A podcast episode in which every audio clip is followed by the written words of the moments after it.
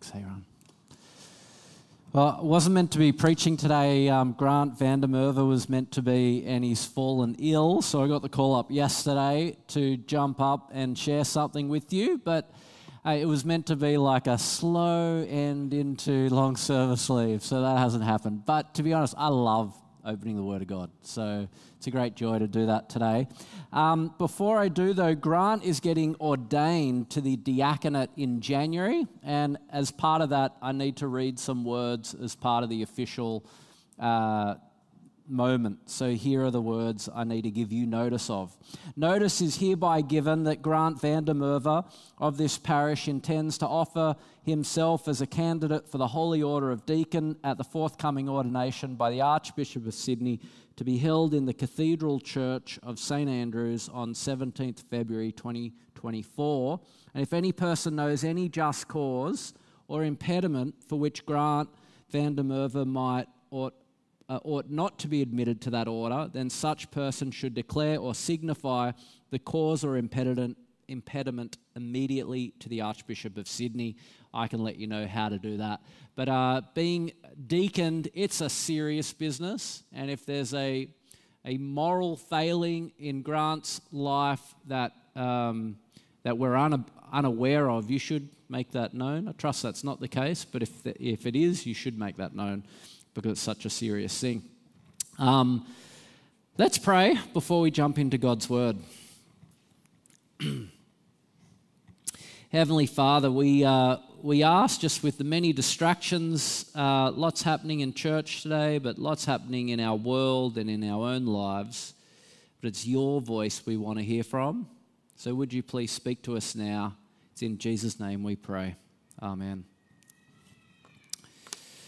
Um, well, you cannot live without hope. Hope is something that is essential for you to live with. Can't live without hope. Without hope, you shrivel and die. Uh, in Man's Search for Meaning, Viktor Frankl uh, the, um, was uh, put in a Nazi concentration camp during World War II, and he became a psychiatrist after the war. But in that famous book, he describes what happens to a person when they have no hope. This is what he says. The prisoner who had lost faith in the future was doomed. With his loss of belief in the future, he also lost his spiritual hold. He let himself decline and become subject to mental and physical decay. Usually, it began with the prisoner refusing one morning to get dressed and wash or to go out on the parade grounds. No entreaties, no blows, no threats had any effect. He just lay there, hardly moving. If this crisis was brought about by an illness, he refused to be taken to sick bay or to do anything to help himself. He simply gave up. There he remained, lying in his own excrement, and nothing bothered him anymore. See, that's what happens when, lo- when hope dies. And we say people who have given up, that they've lost their hope. And sometimes we say that when people die, uh, physic, uh, sometimes we say that when people die, but sometimes we say it even when physically they could hold out a little bit longer. But if they've given up hope, kind of the end is near. Um, when the Bible speaks about hope, uh, it doesn't mean what we tend to think about when we talk about hope. Because when we talk about hope, we talk about something that we wish to have happen, but we're not really sure it's going to happen. So I hope to get to finish my work before the deadline. It's kind of like I hope, not sure. But when the Bible speaks about hope, speaks about something that you are certain of in the future without any wishfulness, uncertainty, or doubt. doubt. So the Bible talks about certain hope. And, and the certain hope we have is that the Lord Jesus Christ, the King of heaven and earth, is coming back for us. And that if we are trusting in Him, He'll take us to be with Him forever. He'll wipe away all the evil, all the sickness, all the pain, and usher us into His kingdom of peace and joy and righteousness. Are we looking forward to that? Great. Um, that's our hope. And it's not a wish, wishfulness, it's as, as certain as Jesus' resurrection from the dead, which is a fact of history. And if you don't think it's a fact of history, look into it. Um, but our world doesn't have hope uh, because our world is not sure, or even they are sure, that there is nothing beyond this life. Uh, we're living at a time in a society where we've never been more secular. There's never been a society in the history of the world as secular as we are that believes that there is no future beyond the here and now, that there is no life beyond this life, that an ultimate future doesn't exist, that when we die, we rot. There's never been a society of people in the history of our world who believe that. And it's interesting, Ernest Becker wrote a book many years ago, I think in the 70s, he wrote a book called The Denial of Death. And in it, he discusses this fact of our society. Never been a society that believes nothing beyond here and now. No God, no heaven. It's just the material creation right now. And he also looked at the fact that our society, we've never had a society that puts more emphasis on sex and romance and work and money and wealth and power. And he says that they're related because he says that when you don't believe that there's anything beyond here and now, then that makes everything here and now so important. Uh, because we're trying to deal with our sense of cosmic insignificance that keeps on breaking in on us because we don't believe in an ultimate future. Life is unbearable without hope, and our world places its hope in things which continue to disappoint. And today we're going to have a look at, through the Old Testament book of uh, Isaiah, we're going to look at the hope Jesus gives. Because the book of Isaiah has been called the gospel in the Old Testament. It's why when you're reading the, the Gospels, Matthew, Mark, Luke, and John, and they're talking about the arrival of Jesus, the birth of Jesus, uh, the advent of Jesus, it's why they keep they, they keep quoting the prophet Isaiah because he foretold the day the Messiah would come. So we have this famous prophecy, Isaiah 9, verse 6 For to us a child is born, to us a Savior is given. Now, we're going to have a look at that, and in particular, I want to look at, uh, we want to see the hope the prophet Isaiah promises, and it has something to do with the darkness and something to do with the light. Two things. We're going to look at the darkness and then the light, and then we're going to wrap up. So, the first one the prophet Isaiah talks about is that you and I, we are living in a land of deep darkness. Before we get there, though, you've got your Bibles open, Isaiah chapter 9. Keep them open on your lap.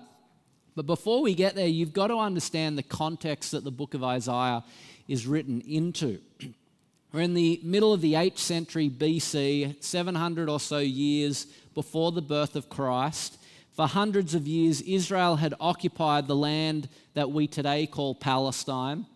They'd been living there, and for most of that time, they'd lived as a divided state Israel to the north, Judah to the south. And God had protected them from empires. No one had been able to come and subdue or subjugate them. But now they stand before the ambitions of the Assyrian Empire led by Tiglath-Pileser III who was a brutal ruler who set out to extend his territories. When Assyria struck, she blew away small nations like leaves blowing in the wind. She brutalized her enemies, cutting the heads off of the men and lining the streets with their impaled bodies. She deported able workers back to her cities, and she forced the nations to pay tribute beyond their means. She sent her people to rule and repopulate the areas that she conquered to prevent any further rebellion. And so there you are, your little Israel, little Judah, watching the flood of the mighty Assyrian Empire come towards you. And the question is, what do you do? Where do you put your hope? Well, Israel, the northern kingdom of the people of God, they form an alliance with Syria, not to be confused with Assyria. Uh, Syria was just to the north of Israel, and together they asked Judah uh, to form a coalition against the coming Assyrian invasion. But Ahaz, king of Judah, he knew that resistance to the threat of Assyria was absolutely futile, so he refused to join in the coalition. So Israel and Syria then retaliate by attacking little Judah, laying siege to Jerusalem. And you can read about that in Isaiah chapter 7. And so God sends the prophet Isaiah to Ahaz, the king of Judah, and he promises that the plan of Israel and Syria would not stand. They themselves would be ruined. God says, Isaiah chapter 7, verse 7, do not make an alliance with them and don't fear Assyria either, for God is with you. But Ahaz, the coward that he was, refused to trust God. He wasn't at all interested in the promises of God. God had promised Assyria and Syria and Israel would have no impact on them. Uh, he all Ahaz believed in was raw power. He didn't believe in the faithfulness of God. And so he wanted an army to push back the two northern enemies who were besieging him. And so Ahaz turns to the enemy of his enemies. He turns to Assyria itself and he sends money from the temple treasury to Tiglath-Pileser III to, um, to come and help them. And so Assyria agrees, they swoop in and they crush both Israel and Syria, but spare Judah. And so Ahaz sighs with relief. But as soon as that happens, Isaiah comes back to Ahaz and tells him Judah will very soon be overrun and devastated by the very Assyria that they'd turned to for help. Isaiah says, You've rejected God. God promised He would be with you and protect you, and you turned against Him by turning to Assyria. And you, you want to trust in Assyria. Let's see how that's going to go for you guys. They're going to come and devastate you, and they're going to swipe in, and you're going to be without hope and without light. That's the situation of Isaiah chapter 9. That's where uh, Judah are at. They're under the threat of Assyrian siege. They're walking in darkness. And in this moment in history, they've probably lost 200,000 people to the invasion already. They lived under the fear of their men being murdered, their women being raped, their homes being burned, and their freedom being taken.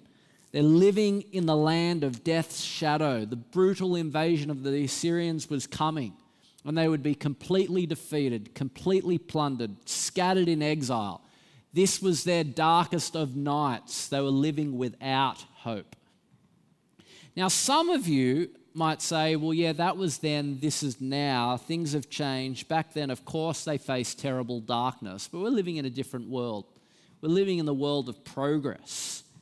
But you would be missing the point because we live in a world that is just as dark, where death's shadow still casts itself over our lives.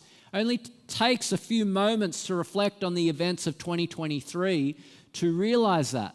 This year, we watched that awful terrorist attack by Hamas terrorists in Israel and the captives they took and the, the ensuing conflict on Gaza and the many lives that were taken.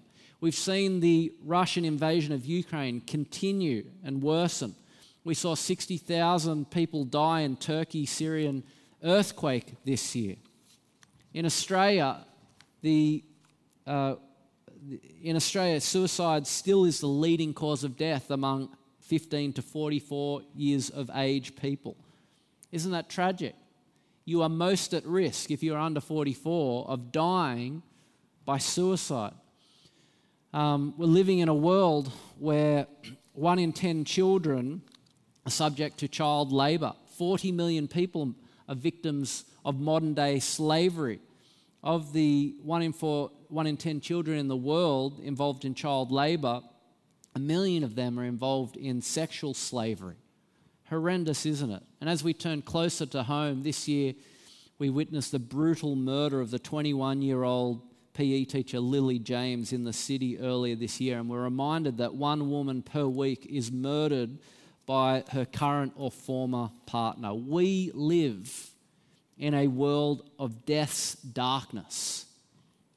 The events of this year force us to realize that this is the world we live in. And it's the shadow of death's darkness which is the greatest struggle we face in life. And many of us are particularly aware of that at Christmas. This week it will be four years since a friend of mine died of cancer at the age of 30. And um, it's been four years, but the pain and grief for me, just a friend, but for her family, still immense. And that makes Christmas often for many of us a terrible time because we're reminded of the people that we ought to be spending our life with that aren't here anymore. That's the darkness. It's the world we live in. And if you're not a follower of Jesus, you, you, can't keep burying your head in the sand, avoiding the reality that the world we, there is something profoundly broken here. And we cannot fix it.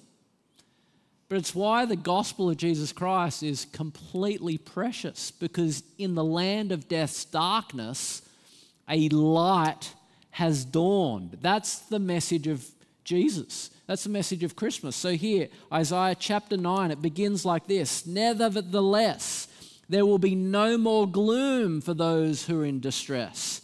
In the past, God humbled the land of Zebulun and the land of Naphtali, but in the future he will honor Galilee of the nations by the way of the sea beyond the Jordan. Now, for us, this sentence doesn't make sense because we don't know the geography of Israel. But if you look at the geography of Israel, you'll see that the land of Naphtali and the land of Zebulun are right at the top of Israel. So, whenever the enemies come from the north, the, the, uh, the Syrian threat, the Assyrian threat, the Babylonian threat, which of the tribes of Israel get hit the first? It's always Naphtali and Zebulun. It's their men that get murdered, it's their women that get raped, it's their homes that get plundered. And yet the promise is among these people living in death's darkness, they will be the first to see the light that dawns. Isn't it interesting? So, Zebulun and Naphtali, in Jesus' day, that region was known as Galilee. That's where Jesus showed up first. The light of the world enters our world and he starts shining in the very place death's darkness casts its longest shadow in all of Israel. Um, verse 2, um, sorry, verse 2 the people walking in darkness have seen a great light. On those living in the land of deep darkness, a light has dawned. Notice that word, a light dawned. It wasn't discovered, it wasn't developed, it wasn't generated by us. It dawned, it came, it was given by someone else. Sometimes we think, you know, the Christmas spirit is we are the light and we can do great things for the world, which is kind of true human beings, we're ingenious, and we do many great things. But the, the message of Christmas is the very opposite. The message of Christmas is that we are helpless without light and hope in a world of darkness, and we need light to come from another place and dawn in this world. We can't ignite the light, discover the light, generate the light, but God can. And He sends the light of the world into the world. Verse 3 You've enlarged the nation, the prophet Isaiah says, and increased their joy. They rejoice before you as people rejoice at the harvest, as warriors rejoice when dividing the plunder. So here's the great end of all the darkness in the world. It's a day likened to a day when the workers are at the harvest. Their work is over. It's time to celebrate. Or like a pastor about to enter into long service leave, right? It's a day of great joy. The light has triumphed. But the question is well, how has the light come? How has the darkness been dispelled? And the answer is not by military force. So, verse 4 as in the day of Midian's defeat, you have shattered the yoke that burdens them, the bar across their shoulders, the rod of their oppressor. Again, you need to know the story of the Old Testament here. Uh, Midian was defeated by the judge Gideon in Judges chapters 6 to 8. And Gideon was the weakest, most pathetic judge in all of the book of Judges. Do you remember God calls him when he's shaking, hiding in a, in a vat made of, uh, in a vat for seeds? He's terrified. He has no courage. And God sends him out to defeat Midian's army with just 300 men.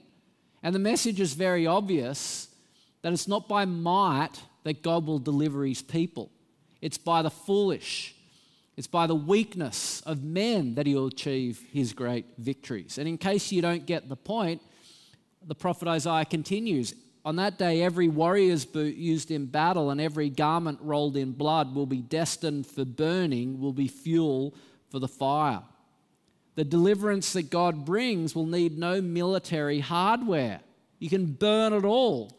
Throw the boots for battle in the fire because God will bring about a peace without bringing war and bloodshed.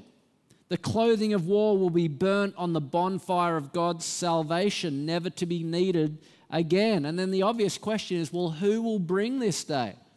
Who will bring this peace into the world? And the surprise is a baby. For to us a child is born, to us a son is given, and the government will be on his shoulders, and he will be called Wonderful Counselor, Mighty God, Prince of Peace, Everlasting Father. God's answer to everything that terrorizes our world is a child born in poverty he's going to be weak. It's going to look foolishness to the strong. He's going to be poor. And it's interesting, you read the Gospels, and Jesus' poverty just, we don't notice it, but his poverty is, it's just always there. He's born to teenage parents who uh, have no money, no clout, no connection. They can't even get a room in an inn. They have to stay the night when she gives birth with a young infant in a, in a shed and he stays, he is put in a feed trough. It's brutal. The nativity, you know, oh, it's cute. No, it's a brutal moment where political refugees are traveling. There's no room. He's poor, no place to stay. Remember, they flee to Egypt because Herod's trying to kill them. And Jesus' whole life is marked by suffering and weakness. Yes, he's the Son of God. Yes, he had power to heal and calm storms, but he never used that to make his life easy. Because God was bringing a salvation, not through the strength of men, but through weakness and suffering. And this son's name, he will be called Wonderful Counselor. No other religion says God has suffered. And yet, Jesus, he knows what you're going through, and you, therefore you can talk to him about it. He's, he's been in poverty, he's experienced infinite pain. He's been alone and humiliated and mocked and shamed. He's been there, and it makes him a great counselor. You can talk to him about it. Secondly, mighty God. If he was merely a human child, your hope rests on an uncertain and insecure foundation. But if he is God, mighty God, you can trust him completely. Not only that, He is everlasting Father. He is the author and of our and He will love us eternally. And finally, He's the Prince of Peace, or the peaceful Prince. I like that. He's the peaceful Prince. He's not a prince that comes with an army and chariots to destroy and kill. He's the prince who owns everything and who is rightly worshipped by everyone but he comes gently, longing people to come back to him. He comes not just with a, a heart for his people, but he tries to reconcile enemies because he wants them to taste in his and share in his kingdom. That's who he is. Wonderful, isn't he? And how does he do it? How does he bring about this? He brings it about through weakness. And I think for many of us, that's the hardest part for us to appreciate about the Christmas story and the Jesus story. Because if Jesus really is God come to earth, why hasn't the darkness been dispelled by now?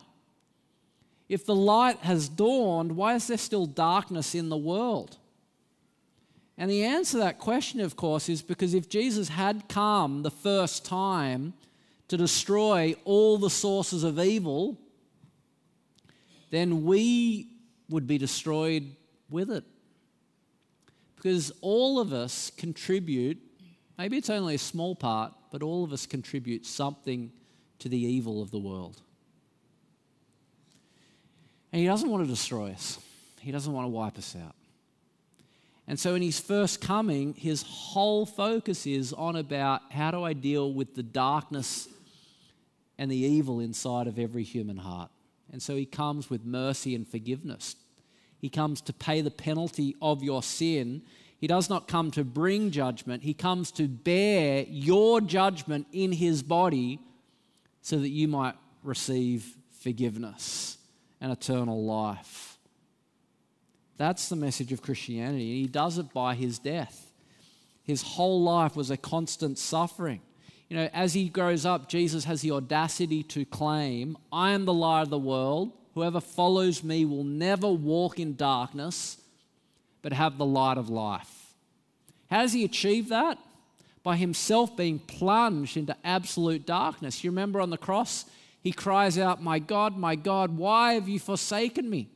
As the sun turned black for three hours. He was plunged into the absolute darkness of the judgment of God on human wickedness that he was bearing, so that you and I might not bear that judgment ourselves.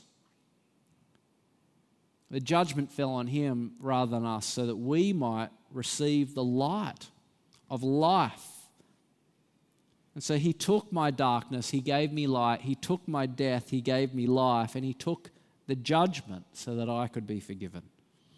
And that's how God brings about this victory. Not through military might, but through the birth of a weak Savior. The world despises, but this, He's the one that brings God's victory. That's Christianity. That's the end of death's shadow. I think you see that in um, the movie Gran Torino. Anyone watch Gran Torino? Because I'm going to spoil it for you if you haven't. All right. Um, this is uh, one of uh, Clint Eastwood's movies. He both filmed and um, directed it. And you know, Clint Eastwood, he's Dirty Harry, right? All of you, dirty. This is 70s, right? Al Stewart knows what I'm talking about. Um, but Dirty Harry was this detective who just used to shoot everyone, kill, kill all the enemies, right? Shoot the bad guys.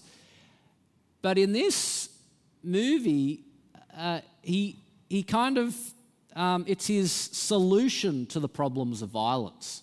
It's a story about this old war veteran who sits on his front porch in middle America watching his suburb change, and he gets very, very grumpy about it. He's a gruff, he's not a very nice man at all, actually. Um, but he sees this uh, Asian kid uh, growing up one of his neighbors. And uh, this kid, he wants to get a job, wants to do well in life, wants to do well at school. He's got a girlfriend, you know, he's just trying to head down, knuckle down, you know. And, uh, but his cousins are in this gang. And the gang's constantly hassling him to join the gang. And he's like, I can't do that and, you know, li- do my life well. Anyway, Clint Eastwood, he sees this happening. And uh, he's like, you know, how do you lift this young Asian kid out of the poverty of this kind of gangland violence that's happening all around him? How, there's just no, it didn't, doesn't seem to be any way of, of, of, get, of a way of getting him away from this gang. Anyway, the, the ending, the punchline, I'm going to spoil it for you. Are you ready? You can block your ears if you don't want to hear it, but here's the punchline. Clint Eastwood at the end, he, he ends up overcoming the violence of his neighborhood by he walks up to this gang and he realizes that if this little friend of his, young teenage boy, if he doesn't join the gang, they're going to come and kill him and, and, uh, and kill his family. And so Clint Eastwood walks up to the gang. It looks like he's going to take them on for a fight, but he isn't. He walks up to them and they shoot him cold dead on the road. And there he is dying. Final scene is him lying in a pool of blood on the road, arms outstretched as a cross. It's very interesting what Clint Eastwood is saying in this movie. Uh, he wants us to spot that this character is a Christ figure. And he is what, because he's been shot dead, the gang ends up, the police come, they lock them all up, and this young kid is set free to live his life without the threat of the gang. He wins this victory by giving up his life and taking the darkness to give his friend the light of life. I think Clint Eastwood's a Christian. He's Roman Catholic. I think he's understanding the gospel here. So, this is the victory Jesus Christ wins. He's born into poverty, suffers his whole life, gives his life to death that we might be liberated from our own sins and the darkness. But it costs him everything. That's what Christianity is about. A light has dawned. We have hope in the face of death. Israel's being told a day is coming. Jesus has come, but we're still waiting for the day, aren't we? When he would return and wipe away every all the evil and bring hope and peace to light and life. One day we will stand before God in pure light, nothing to fear, nothing to hide, if your sins are forgiven. And we will all feel the joy of being in the presence of God. That's what Christmas is about. Final illustration is this is my grandfather with my daughter Evie many years ago. I remember um, my grandfather's passed away now, but I remember growing up. Uh, my nanny and papa had a wonderful marriage, great, very close. But uh, my nanny died eight eight years prior to my papa, and uh, so he was left on his own for eight years, and he was he was deaf, so he couldn't go out do anything. He had no friends because he couldn't just can't hear people. So deafness, terrible thing to go through. Anyway, so he'd sit at home every day. And uh, I remember on these cold, wintry mornings, I'd go and visit him. And I'd knock on the door, and he'd get out of his chair. And he's got, you know, half fall over getting there because he's very wobbly. Get to the door, he'd be shaking with his keys, and be you could hear him gruff on the other side of the door, complaining, trying to open the, never get the right key in the door to open it. And uh, he'd open the door frustrated, and then he'd see his grandkids. And his face, his frown would turn to a smile, and for 30 minutes, my little Evie would bounce all over the room, jump on his lap, play with his whiskers. And uh, at the end of our time, he'd have a great big smile on his face and he'd come over to me and he'd put 50 bucks in my hand. He'd say, There you go, Todd. Todd's my brother's name. Hello, it's Toby. I was, oh, sorry, Toby. If you're a parent, don't call your kids with the first letter. Don't give them the same. Anyway, and uh, and he'd, he'd always thank you so much for coming. Thank you so much. What had happened there? The light had dawned his little granddaughter had come and brought light and life to his life. And that's what Christmas is about. The Lord Jesus, God with us, and He is still with us by His Spirit.